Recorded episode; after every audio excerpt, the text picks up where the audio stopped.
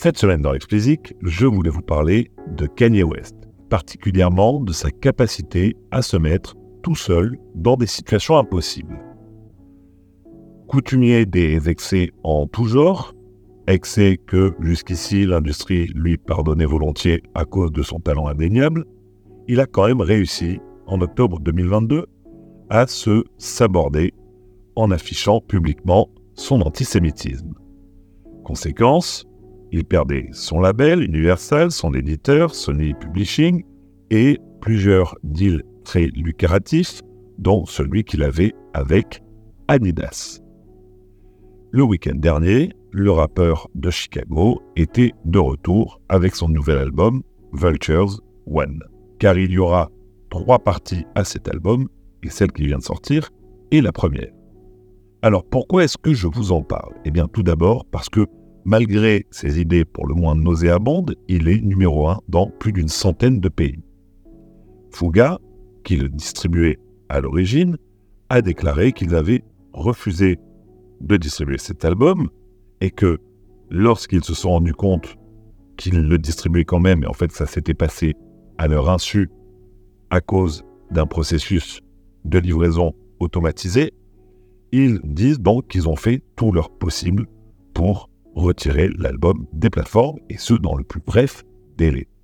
Effectivement, l'album, après être sorti la semaine dernière, 24 heures après, avait disparu des plateformes. Sauf qu'il est aussitôt quasiment réapparu, mais cette fois-ci via un autre distributeur appelé Label Engine, qui semble bah, ne pas avoir eu les mêmes scrupules que Fuga. Et oui, les dollars ont toujours raison. Et lorsqu'on met un acteur relativement petit de la distribution, on ne refuse pas un numéro 1 aussi controversé soit-il. West a donc réussi son retour malgré l'odeur de soufre qui l'entoure. Enfin, apparemment, l'odeur de soufre qui l'entoure n'existe pas pour tout le monde puisqu'il y a des artistes de premier plan sur cet album. Travis Scott, Chris Brown, Will Baby pour ne citer que. Malgré un antisémitisme dans lequel il s'enfonce et s'enfonce de plus en plus, ajouté à une misogynie rare, eh ben son public s'en fout et continue de le suivre. Pour le commun des mortels, ça suffirait. Mais comme je vous le dis dans le titre de cet épisode, Kanye ne se repose jamais. Et comme s'il n'y avait pas assez de problèmes comme ça, il s'est dit que sampler et utiliser des titres sans autorisation était une bonne idée et il doit maintenant se préparer à un procès ou à des procès de grande taille.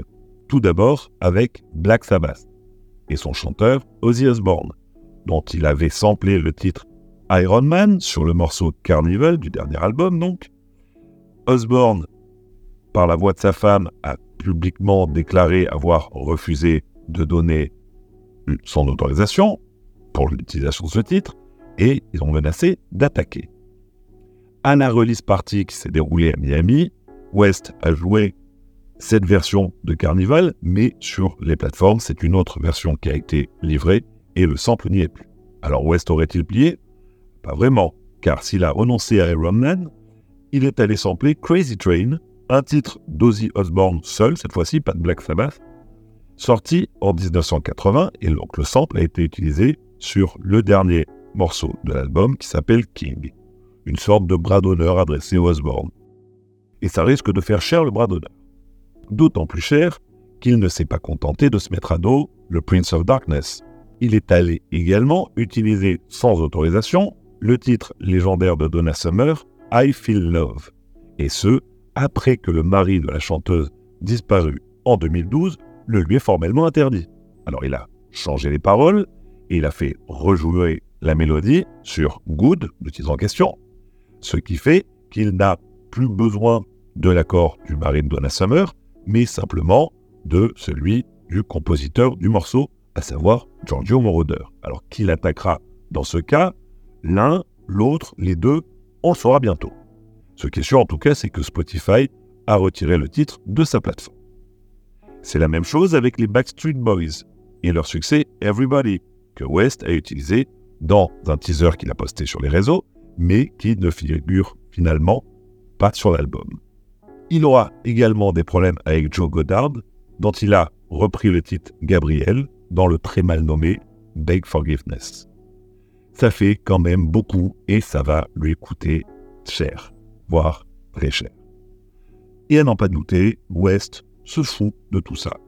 Et il le fait très probablement exprès. Une façon de dire je vous emmerde à une industrie qu'il s'est mise à dos et auprès de laquelle il ne cherche absolument pas à se racheter. Sauf qu'à force d'emmerder le monde et d'aller toujours plus loin dans les provocations, on finit par se détruire soi-même. Et c'est peut-être ce qu'il cherche après tout. Allez, c'est tout pour cette semaine. Comme d'habitude, si vous ne l'avez pas encore fait, abonnez-vous à la newsletter, le lien est en description. Pour me soutenir, mettez-moi 5 étoiles sur Apple et abonnez-vous quelle que soit la plateforme.